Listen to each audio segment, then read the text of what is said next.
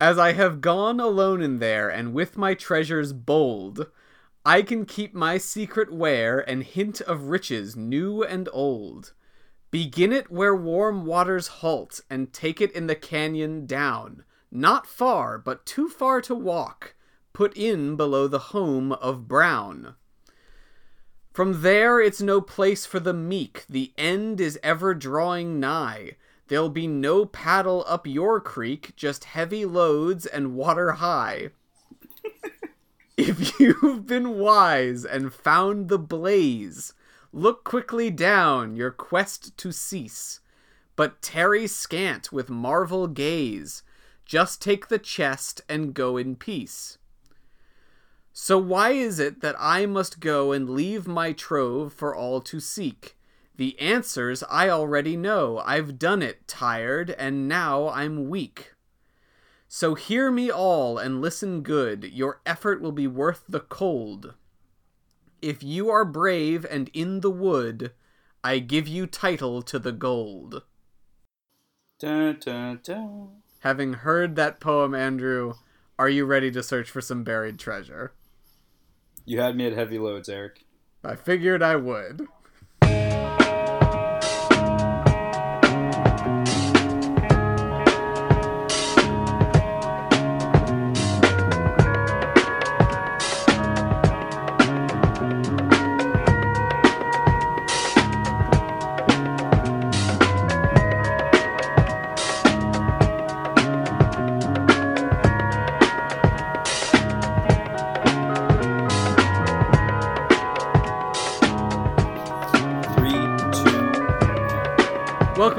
Time Whoopsies. My name is Eric McAdams, and this is a podcast about incompetence. Each week, I tell a guest and you, the listener, a story from history involving massive incompetence. This week, my guest is three time returning guest, Andrew. Say hi, Andrew. Hey everyone, back for more. Couldn't get rid of me. I feel like I gave you a I've real big intro, and you were like, "Hey guys, I know. I've been be- begging Eric to get back on this podcast for far too long. I asked you, and you were like, "Cool." They don't know that. Yeah, I'm just you. You don't need to.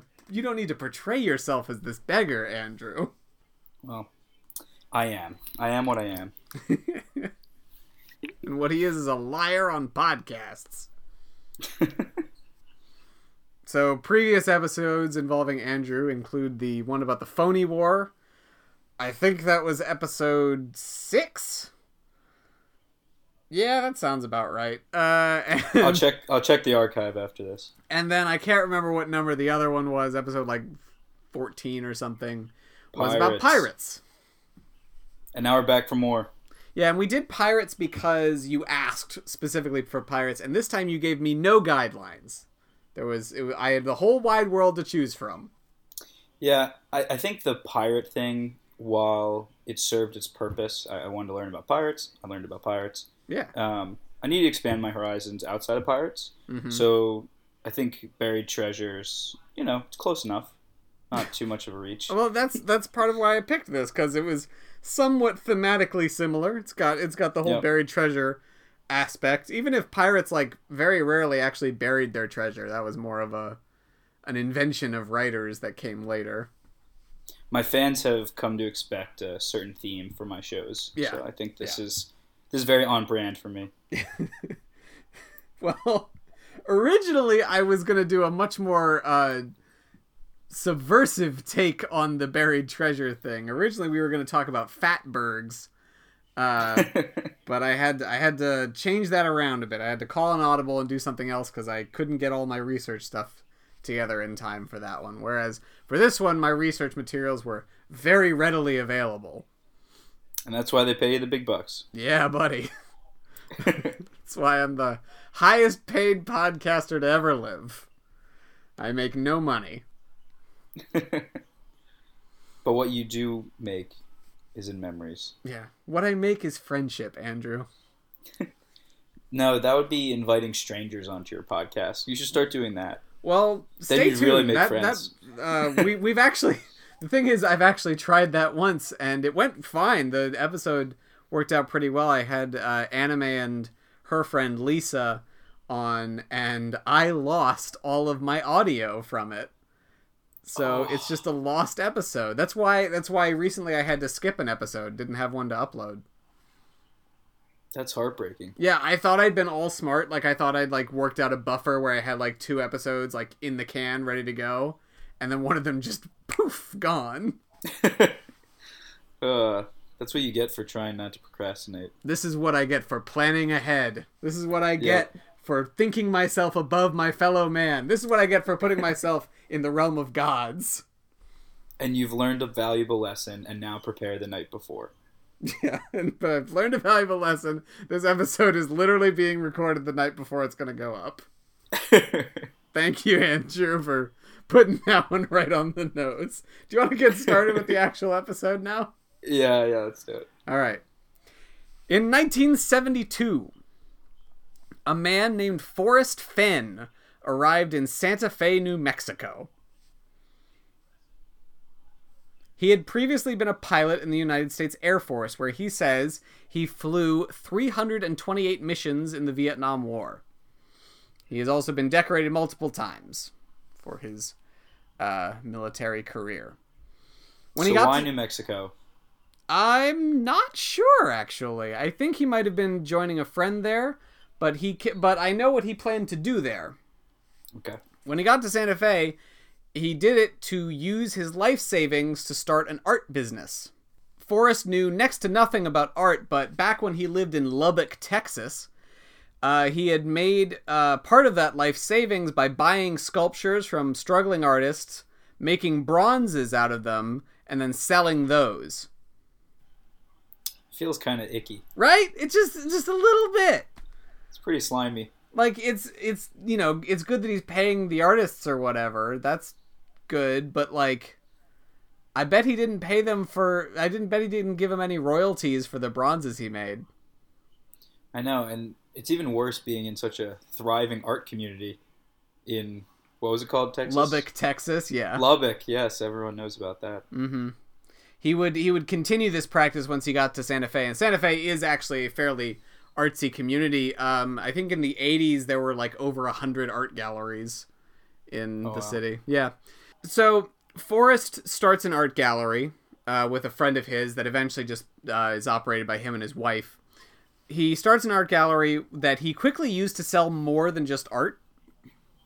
Um, alongside uh, genuinely expensive sculptures and paintings, he would also sell Native American artifacts and curios like he was a fucking gift shop. Tell me more about the curios. He would he had like eventually this this art gallery grew so it had like eight different rooms in it and so he would just have like moccasins and headdresses and all and all kinds of stuff like as uh, any range of expensive like it could be super cheap could be super expensive like he just had a ton of this kind of stuff because if he couldn't reel in rich customers for the for the expensive stuff he wanted to be able to attract other people spread word of mouth and sell small stuff which seems like a sound sense. business model. Yeah, yeah, it makes sense for a business model. He would also occasionally trade those bronze statues for uh, Native American stuff. Uh, like straight from the source from the Native Americans. I'm not sure. Other... The article that hmm. I read did not specify. That's for another episode. Yeah. Also, the article I read exclu- exclusively referred to Native Americans as just Indians, which feels a little weird. it's probably a historical record. He would also, uh, just a fun fact here, he would also openly sell forgeries uh, of paintings by famous artists like Monet, Degas, that kind of thing. Um, he would sell. They were they were very they were like pretty high quality forgeries. He would sell the forgeries for almost ten thousand dollars. But people knew that they were forgeries. Yeah, op- he openly did it, and he said if someone wasn't going to pay for something that looked the same as a Monet, doesn't that make them the snob? that was one of his things. You know, sounds like a snake oil salesman. Yeah, if you're just paying for the signature, what are you really paying for? I'm imagining him also forging certificates of authenticity. Yeah, this is also the 80s, so people couldn't just like print it off a fucking internet and then put it on their wall themselves. Yeah, What a sad time. Yeah. Santa Fe is very heavy on art galleries. Uh, people selling like original art, like normal art galleries, thought that he was thought that Forrest was an overpriced, cheesy hack, basically. Uh, but that didn't stop rich people from coming to see Forrest. Forrest would send out limos to the Santa Fe airport to pick up VIP clients and bring them to his art gallery, where they could stay in one of his three guest residences that he kept on the property. This is getting weirder. Yeah, the property also. Yeah, I know it sounds a little culty, but that's not the direction we're going. I promise.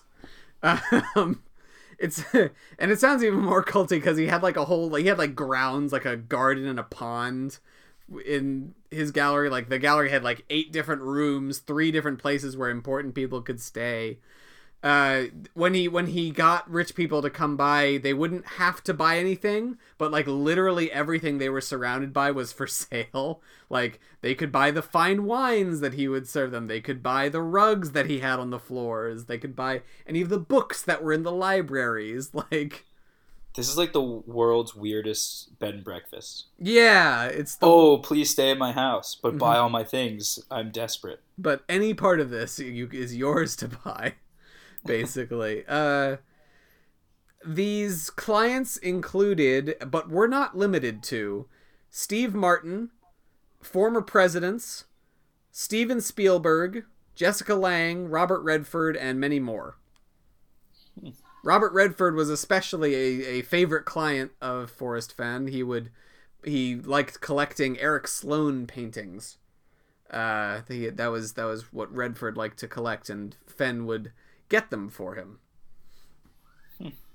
By the late '80s, Forrest was doing very well for himself, easily, easily a millionaire at this point. And then he was diagnosed with kidney cancer. Oh no. Not Forrest. oh, that's what I was imagining. Anyone but Forrest. He's obviously got, you know, enough money to pay for some treatments. He starts to undergo chemo for it, but doctors give him just a 20% chance of survival. And that was when Forrest had an idea. Bing. Forrest thought about how much he had loved adventure stories as a kid, how he loved going and exploring new places and looking for treasure. So he decided to take some of the riches that he had collected and put them in a chest and hide them somewhere. I think he's the first person to come up with that idea. Yeah, I don't think anyone else has ever done it. What if I had all my things in one place and no one could find it but me? I'm going to call this a bank. Nah, I'm just kidding. It's going to be a hole in the ground. Much safer. Yeah, do you want to do you want to hear what he decided to put in to this treasure that he was going to hide somewhere? Yes, please. I'm quoting from an article in the the Hemispheres magazine from United Airlines. Cuz why not? Right. Why why would that not be one of the sources I had for this? United Airlines getting some uh, free ad space. I guess Just it's a great this was- airline, everyone. You should check it out. you know that that journalism that happens for Hemispheres magazine. Uh, this is a direct quote. The booty included a jar full of gold dust panned in Alaska, gold coins, large and small gold nuggets, pre Columbian gold animal figures, two ancient Chinese jade carvings, a 17th century Spanish gold and emerald ring, and a beloved bracelet of turquoise beads, excavated from a Mesa Verde ruin in 1903 that Fenn had won in a game of pool. The total value amounted to about three million dollars. What? Where'd I lose you, Andrew? Was it the game of pool? Oh man, I can't believe this guy. I can't believe this guy has time for billiards. He seems like such a a busy entrepreneur. Yeah, he's had he's had quite a life, it seems. Also, who did he win it off of? Like, who was carrying around this? It This is treasure- not mentioned. they do not say. Can you just repeat that part of the the quote? Uh, a beloved bracelet of turquoise beads excavated from a Mesa Verde ruin in 1903 that Fenn had won in a game of pool. it's like the guy who discovered it for the first time was just walking by the billiards hall and was like, "I'll stop in for a game." And then he gonna, got it taken. gonna bet one beat at a time. exactly. Like, do Oh, I lost my first game. Oh darn. oh man. What do you think he put up as collateral for his side of the bet? Probably a fake painting. I'll give you three Monets. That's what I'll put up against that that bracelet you got. Everyone else in the the pool hall must have been so confused. Like, where are these people getting these artifacts from? Guys, guys, you gotta come down. Forrest is playing pool for a bracelet. It's winner take all. oh man, what a scene!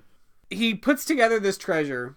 This is happening in the late 80s uh, and to mid 90s is when he's like ruminating on the idea and coming up with it. But a funny thing happened. He survived. Forrest's cancer went into remission, That's so he not didn't. that funny. An unexpected thing happened then, Andrew. His cancer went into remission, so he didn't hide the treasure. And actually, he didn't hide the treasure in the 80s or the 90s or the early 2000s. He waited until 2010 to hide it. Wow, that was pretty recent. Yeah, he just sat on this treasure for like 15 years. Just going like, yeah, I'll get to it some other time. He waited until he was 80 years old. Although he did show the treasure to some friends beforehand. Because he's got a bunch of friends who are like, I have seen the treasure and I have held it in my hands. As like, if it was just his word for it, we wouldn't believe him, would we? I'm gonna be honest. Like, in the 70s or 80s, three million dollars would be, you know, quite a quite a trove there. Yeah. Like three million dollars in 2010. I feel like you don't have to bury that. At that point, just put it in a bank. See, but here's the thing: whoever finds it, he wants them to just have it. Like he's just he's just giving it Oh. to whoever finds it. Yeah, that's that's the thing. Because he waits until 2010 before he hides it, and obviously then he wrote a memoir about it. Because you know why not? Who doesn't want to read that? And the memoir contained clues and the poem that I read you earlier.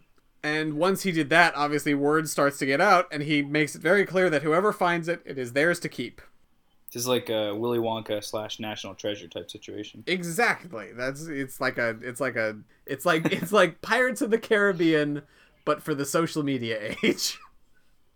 And for way less money. yeah, and in the Rocky Mountains. And there's not Johnny Depp. Yeah, which is a good thing to be honest. Ah, he was still pretty good in 2010.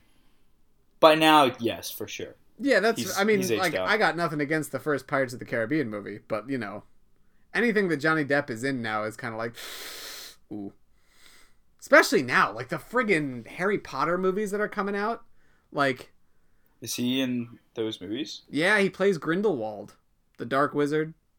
I was gonna say, uh, for for a second, I thought it was uh, Ollivander, but that's Ollivander. Yeah, uh, Grindelwald's the Dark Wizard that Dumbledore defeated. That they Yeah, tell you yeah, about at the yeah. beginning of the Harry Potter series, and he's also like the main villain in Fantastic Beasts and Where to Find Him. That whole thing. Oh, I still haven't seen that, but I should. Well, there's this. I'm sorry, I'm spoiling this for you because I just told you that he plays Grindelwald. And for anyone else who hasn't seen it, yeah, spoilers for uh, Fantastic Beasts and Where to Find Them. So Colin Farrell's been the villain for the whole time in that movie. Like the whole movie, and like Colin Farrell plays a pretty good villain. Like he's kind of compelling and and mysterious, and definitely not a good guy. And he also like looks pretty good in the whole like robe get up because he's Colin Farrell. And then at Yep. the very end, it turns out that was a disguise. It was Johnny Depp as Grindelwald all along. So you get this like cool looking uh, Colin Farrell just morph into this shorter Johnny Depp with like shitty white hair. it's the funniest thing ever. And I just like it happens. You're like fucking. That's it. That's we it should have been the other way around. It should have been Johnny Depp was the Right. shitty one, and then ooh, Colin Farrell. It was the worst reveal in film history. God, it's incredible. And J.K. Rowling is writing them, the uh the Fantastic Beasts movies. hmm And not only is she defending the casting of Johnny Depp, a known domestic abuser, but also, uh, or I guess a known alleged domestic abuser. But also, she said that there will be no in movie reference to the fact that Dumbledore is gay. like, she will not do it, despite the fact that she said that he had, like, a whole relationship with Grindelwald. Like she will she said there absolutely will not be like any evidence at all of him actually being gay. We're just gonna say wh- he why is. mention it? Yeah. Oh yeah, because you know that's what she did. She was like, "Oh, Dumbledore was gay the whole time. Uh, don't ask me for proof." It's definitely one of those things where the series was over and she thought she was losing control of her product, Mhm. and she was like, "Oh, I have to stay relevant." And then years later, she never expected these movies to come out, and now she has to kind of cover up and be like, "Yeah, we're not going to talk about it though." Yeah, she's not great to be honest. Haven't Well, have not she been wrote a by lot of very good books. Yeah, just haven't been impressed by her recently, is the point we're trying to make. We're, we're going to get back to our actual story now. Forrest Fenn uh, puts out this memoir, the word gets out, and that's where we're going to take a break for another show on the Major Cast Network. I'm very good at podcasting. Do you find yourself unable to watch television? Who has the time? Well, luckily, we do. I'm Liam Sr. I'm Josh Phillips. We host a podcast where we watch old canceled TV for, For you. you. Musty TV every Thursday on the Major Cast Network. My father says we're crazy. My mother won't talk to me anymore. So when we left off, word had just gotten out to the outside world that there was a treasure ranging somewhere in the one million to three million dollar range out in the world that people could find and have for their own. The treasure has not been found to this day. Ugh. Just gonna just gonna spoil that for you right now. We're not that's not what we're building towards. We're building towards the trip that we're going to plan, Eric, to find the treasure. to get to the Rocky Mountains. This is where we ask all of the listeners to donate to our GoFundMe page. Yeah. So Eric and I can find the treasure. Pay for our gas money. That's the idea. The treasure has not been found to this day. It has sat somewhere in the Rocky Mountains north of Santa Fe for years. There's there's a very wide range of places that it could be because Forrest Fenn has very deliberately left a lot of it open to interpretation. You would at first it was like, oh, it's going to be just north of Santa Fe. That's where we should be, you know, looking. And then people kind of realized, well, north of Santa Fe could mean anywhere north of Santa Fe in the Rocky Mountains. I guess there is that Canada place. It's just you got because it is that is he has made that clear as in the Rocky Mountains. So naturally, there have been thousands of attempts to find this this uh, treasure because you know this is the social media age where information gets out, people hear about it. Yeah, because Uh, you're telling everyone on this podcast. There's also been national news coverage. Uh, there are blogs and websites just dedicated to figuring out clues to where the treasure is. Um, those are the really like dedicated fanatics trying to find the treasure. There are a lot of websites, a lot of message boards. People kind of pour over every clue and every interview Forrest has ever given. Um, and the first and most important thing is that poem that I read at the beginning of the episode. Do you want to hear it again, Andrew? Yes, please. We're going to go a little quicker this time. As I have gone alone in there, and with my treasures bold, I can keep my secret where and hint of riches new and old. Begin it where warm waters halt, and take it in the canyon down. Not far, but too far to walk. Put in below the home of Brown. From there it's no place for the meek. The end is ever drawing nigh. There'll be no paddle up your creek, just heavy loads and water high. If you've been wise and found the blaze, look quickly down your quest to cease. But tarry scant with marvel gaze, just take the chest and go in peace. So why is it that I must go and leave my trove for all to seek? The answers I already know. I've done it tired, and now I'm weak. So hear me all and listen good. Your effort will be worth the cold. If you are brave and in the wood, I give you title to the gold. He says that there are nine clues in that poem. And I, I, I don't think we should like pour over and fi- figure out exactly which one's which. I think that would get very boring very fast. I also love that he wrote, you know, like probably what is it, like twenty lines Yeah, ish. So he has eleven throwaway lines that just rhyme. yeah. like he was like, all right, I'll put nine clues, and then everything has to rhyme. So Oh, put a bunch of garbage. Yeah, gotta rhyme it somewhere. I also like that there's like a whole stanza about like why he did it. like a preemptive defense against anyone who says like this is stupid. but people are gonna say that like we're still saying that. Oh yeah, people definitely are. People do that all the time. Cause uh, he says that he gets somewhere around like a hundred emails a week or something, uh, just from people either asking for help or like more clues in in the emails. Wait, can you imagine having the audacity to email him and be like, Yep. um, I'm having some trouble. Oh, Can I have a clue? it goes beyond that more than just people asking for like help or like clarification or like trying to kind of coax a clue out of him there are people who are like my significant other is sick and i want to find this treasure to pay for it can you please just tell me where it is like Oh my god. yeah yeah like you want audacity that is audacity I hate people. Not not Forrest, of course, but people.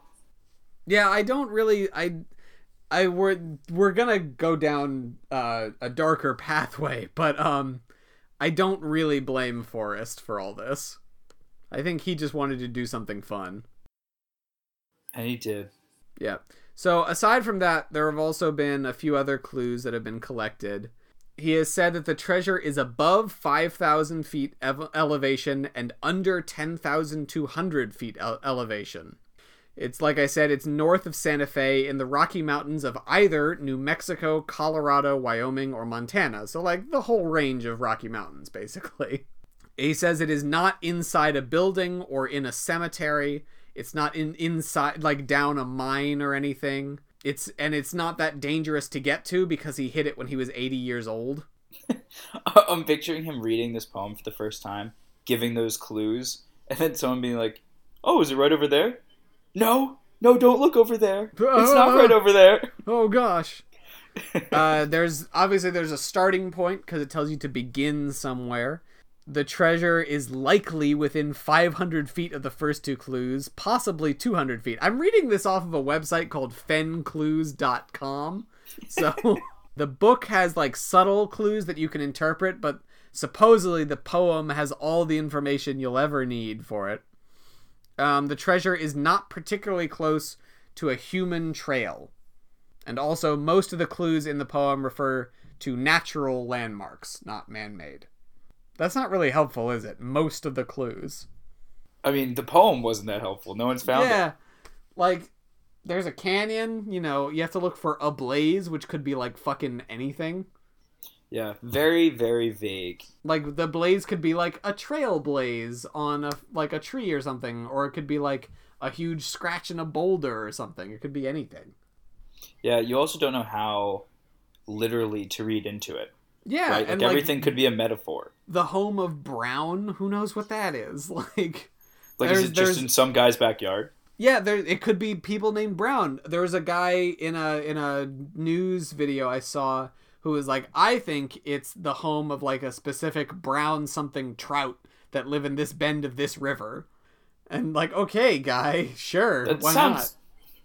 reasonable, I guess. Yeah, most of the people who search for it tend to look either like pretty near Santa Fe or in Colorado. Those tend to be like the two places that get the most traffic. And Yellowstone National Park, I should say. There is also a bunch of people searching Yellowstone National Park. Do you know if people have died trying to find this? Uh, we might be headed that way, Andrew. Oh yes. oh no. It's time to start talking about the people who died looking for Forrest Fenn's treasure. Listeners, I promise we did not talk about yeah, that was before. not rehearsed in any way. Oh man. Uh, let's start this section first by saying it's a shame that they died, but Yes. but it's a little little funny. The first scare happened in 2013. A woman went missing, got lost in 2013, looking for the treasure around Bandelier Ma- National Monument, but she was found a day later after having to spend the night in the rough. And remember, it was hidden in, in 2010. There were no more incidents until 2016, when a man named Randy Bilyeu went missing in January. Bilyeu had spent two weeks scouting west of Santa Fe and had bought a raft to go down the river there. He brought along a GPS and his small dog named Leo. After nine days, a friend of his told his ex wife that he hadn't been in contact, and his ex wife then reported him missing. Uh, nine days after he sent out after he set out in the first place. His raft and dog were found the next day after she reported him missing. Bilyeu's remains, however, were not found for months after that. This was the, this was the first uh, case that went so long like this. Forrest himself actually helped uh, look for him because it was pretty close to Santa Fe. After his body was found, because he was found dead, uh, Linda, his ex wife, said that it's all a hoax, that there's no way the treasure could possibly be real. Because her ex husband would have found it? I guess she doesn't give reasoning there. She's supporting her former man. Yeah, I guess, you know. And trying to, you know, end the whole thing before other people died because that's what happened on June 8th, 2017. Jeff Murphy went hiking in Yellowstone National Park to look for the treasure. His body was found the next day, June 9th, after falling 500 feet to his death. Here's a weird thing about this one. I think the park investigation was initially kept private after the death so that they could avoid drawing publicity either to the to his loved ones or to the treasure hunt itself because they didn't want to like get more people into it. Mm. But uh, a a local news station found it out through a Freedom of Information Act request, and they found Just- out that he was indeed looking for the treasure. Just going back uh, one death, you know, to Yeah. the previous death. Was To the Randy. dog okay? To Randy? The dog Yeah. was okay. The dog was found the day after. I believe the dog was okay. I'm not actually sure. They don't Can you please say. follow up? Yeah, they say that the dog was found one day after he was declared missing. They do not say if it was the remains of the dog, so I'm assuming the dog was alive. Ugh. Yeah, let's. We're gonna operate under that assumption Yeah, for the I remainder of the podcast. I have no way of knowing for sure, but I believe that's the case. Then, uh, so I said the first death was in early 2016. The second death was in 2017, uh, in June, and just 10 days after that body was found, on June 19th, 2017, the body of a pastor named Paris Wallace was found 50 miles north of Santa Fe. His body was found near a stretch of torn rope that was stretched across a tributary of the Rio Grande. What the hell was he doing with all the rope? He had bought rope previously. I think maybe he didn't get the memo about it not being that hard to reach because maybe he was trying to like cross a river or go down the side of a canyon or something. It's not, I'm not sure. Oh my god, bring some friends, buddy. Yeah. Also, the fact that he's a par- uh, pastor makes no sense to me. Like, he was a treasure hunter, but he was also a pastor from Colorado. And the one given picture of him in the news article I found is him on like on a Harley Davidson. like he just doesn't really seem like a pastor to me. I don't know. The best treasure hunter of all time was a professor. Yeah, His name was true. Henry Jones Jr. Yes, it, yeah, one hundred percent. I'm a big So- Indy fan, so So pa- pastors, not too much of a stretch, perhaps. Yeah, I, I, I back this up 100%. Anyone can be a treasure hunter, but that also means anyone can die looking for treasure. Friendless with plenty of rope. yeah, this is the fourth and final death to date of, of, of, of people looking for the treasure. Also, the people who are looking for Forrest Fenn's treasure occasionally call themselves Fenners. Isn't that fun? A month later, after the other two, at the end of July 2017, another body was found, presumed to be that of Eric Ashby. Ashby had loved puzzles and riddles, and he had actually moved to Colorado just to search for the treasure the year oh, before. Oh God. Yeah. He had been rafting with several other people, and the raft overturned, and most of them made it back to the riverbank, but Ashby never surfaced. His remains were found a month after he went missing. what's weird is that none of the people on the raft apparently reported the accident. Oh, he fell. Yeah, I you know I guess we'll go now. Yeah, that's sounds like foul play. Yeah, maybe maybe maybe they were all just real annoyed about how Ashby kept talking about this stupid treasure. Oh, push him over. Fucking just turn the whole raft over. Let's go. I'm so done. I'll Damn, endanger my so- life. Just get me out of here. I'd be so pissed if I was on a raft trip with my friends. I fell off and they didn't report it. Yeah, exactly. Like what the hell? That's so fucked up. I would haunt their asses in a second. Yeah, exactly. Uh, yeah, like, fuck, dude. Gotta report it if a guy goes missing. Anyway, those are the four people who have died looking for Forrest Fenn's buried treasure. Actually, no. Forrest Fenn has maintained that he has never actually said the treasure is buried. Could just be hidden. That's not to say it's not buried.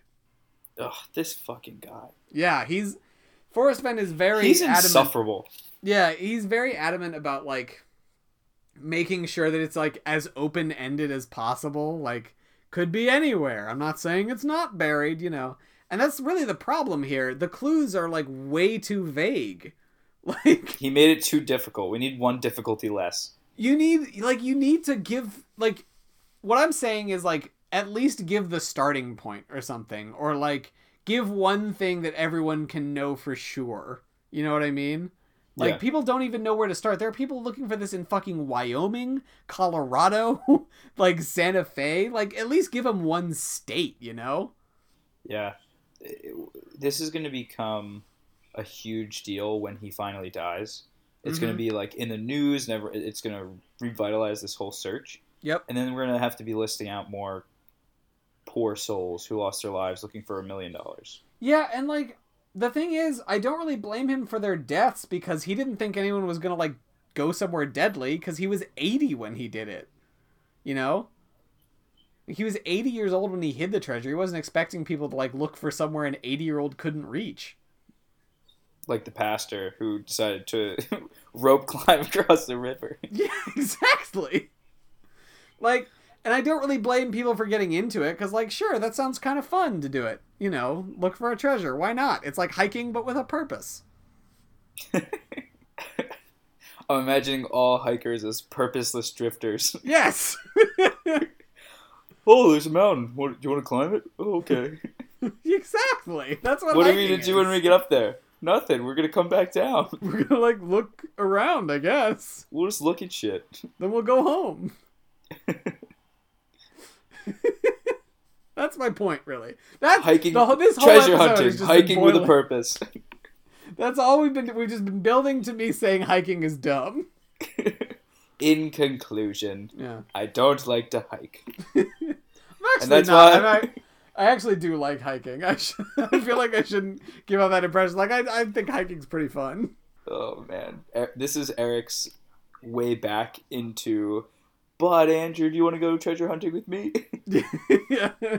Anyway, so I was thinking, what if we went to Colorado? I'm down, dude. If those guys couldn't find it, we'll probably find it. There's like all kinds of online reasons. If you want to become a treasure hunter for this, like go for it, I guess. Uh, Forrest Fenn says the deaths weigh heavily on him, but you know maybe you won't die. The there are all kinds of online resources for this. There are like people people have drawn up maps that like, you know, essentially erase the parts of the map that it can't be in. Uh, I love the idea that people are like, "Well, I'm sure it's not here because no one's found it." No, no, Like, no, it's more like you know. Well, here is too high for the elevation thing. Here's too low for the Yeah, yeah, elevation yeah, yeah. thing. Like they're they're being careful about it. Most of the the people who do it a lot are usually pretty good about it. Like they you know they know how to survive in the wilderness. The thing is, going off into like you know uninhabited wilderness tends to get you you know in danger sometimes. That's why people don't live there. Yeah, you can trip and fall and like fall 500 feet. You could get like mauled by a bear. There are bears out there. Maybe that's why no one can find it. Hmm. The bear has already found it. Yeah, maybe maybe there's just some grizzly living like a king up in Colorado. Those assholes are never gonna find it. That's Oh, pretty much that's we've we've been caught up on the Forrest Fenn treasure. That's about all there is to it. There has to be some update in the last year. We're gonna have like a, you know, Forrest Fenn returns type episode where we're gonna fill everyone in on our uh, our mission. I think he's just gonna like keep writing memoirs and keep making money off of How it. old is he at this point? Like Uh, roughly. he's like 87, 88, I think. Whew, good for him. Yeah. I don't really have a lot of complaints against Forrest. He feels bad that people have died on it. Uh, and actually, there was like a chief of police in New Mexico who like asked him to call off the whole treasure hunt because of the deaths. Like, personally called him and was like, uh, have you considered not doing this? Can you not? Really tired of searching for people who turn out to be treasure hunters. I keep thinking of Ready Player One.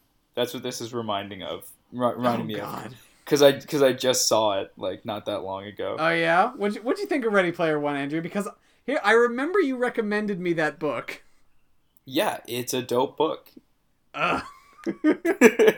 From the I haven't read the whole book, so I can't really judge. But from the parts I have read, I'm going to disagree with you.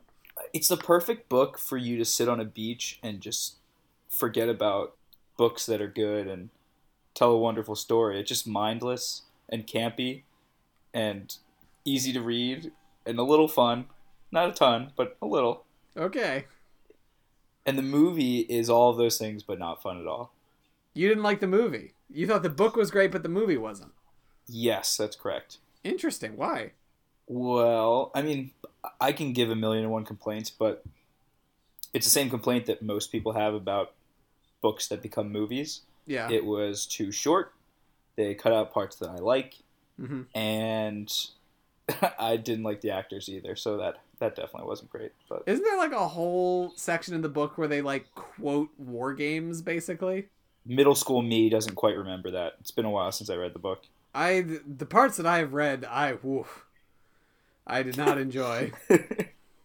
well, it it definitely had something to do with the fact that you read it as like a college kid or as a yeah, that's that's true. You know, and I I the whole movie felt like just very indicative of this like white male fanboy kind of culture, like oh yes, that is accurate.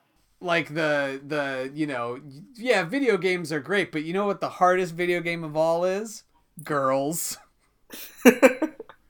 that's what I, that's what the movie felt like to me and i was just like eh.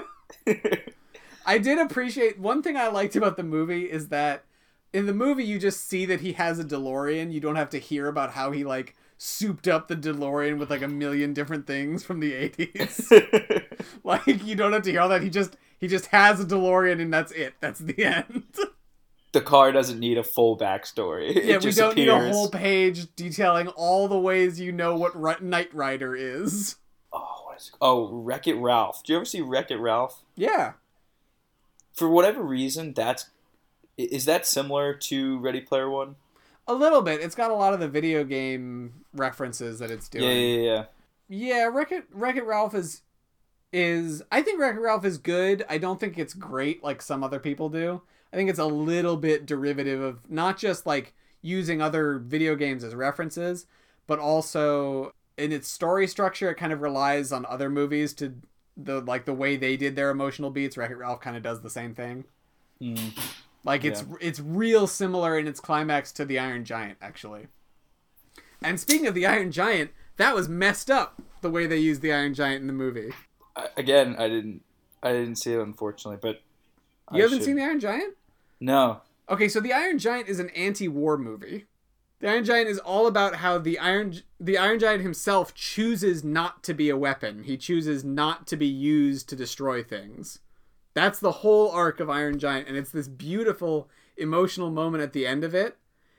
And then in Ready Player One, he's just like shooting everybody, like, fucking- like just blowing everything up.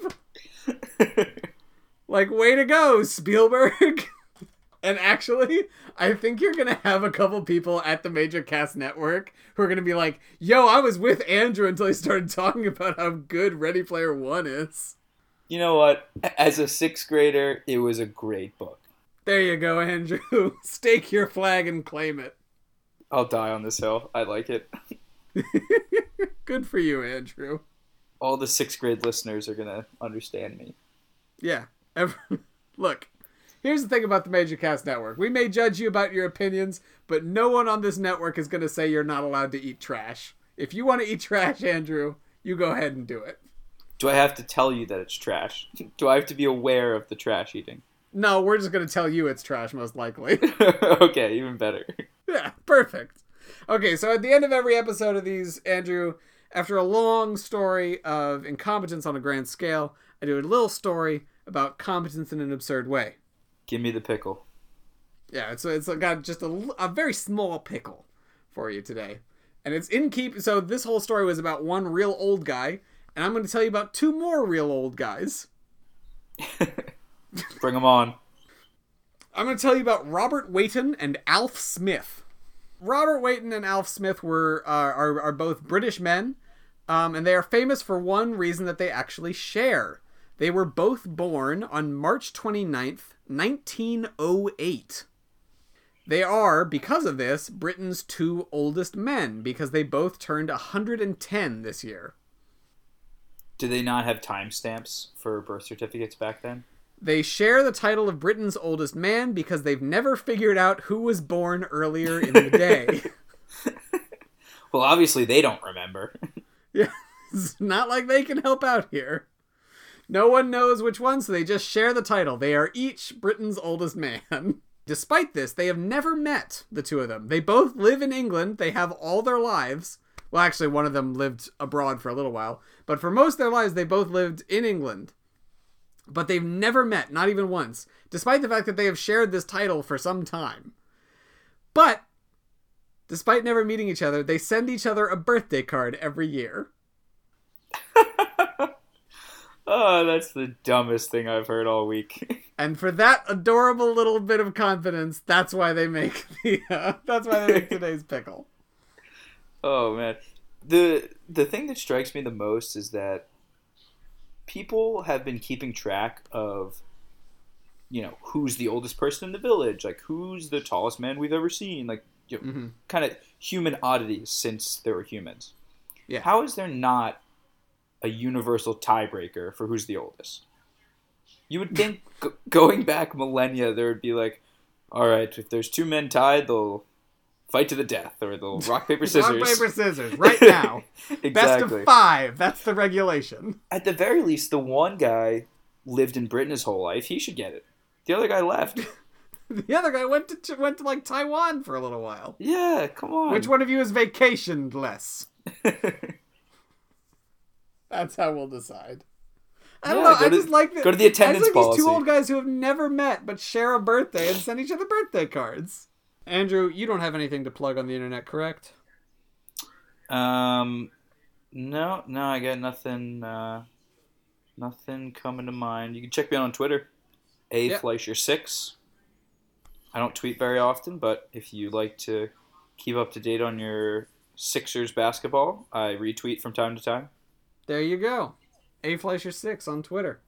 Uh, my name is Eric McAdams. You can find me on Twitter at audaciously yours. You can find other other uh, podcasts that I do for the Major Cast Network now at majorcastsnetwork.com. We got that domain name, and we site over to that. Uh, you can also find my personal website at nocharacterissafe.com and find other writings I've done by searching my name, I guess. Who knows who will come up? Will it be this I'm Eric out or I got another stuff on Paste Magazine and ScreenRant.com, so you know you can read up about Jenna Dewan and Channing Tatum's marriage, because I I did write that. Former marriage. Yeah, well, it still it still was a marriage. nope, it's gone forever. It's like Fahrenheit no 451. It never existed. It has been erased. All right, that's it for Big Time Whoopsies. Say goodbye, Andrew. Thanks, guys. Thanks for listening to the Major Casts Network. Stay fun, stay nasty, and stay major.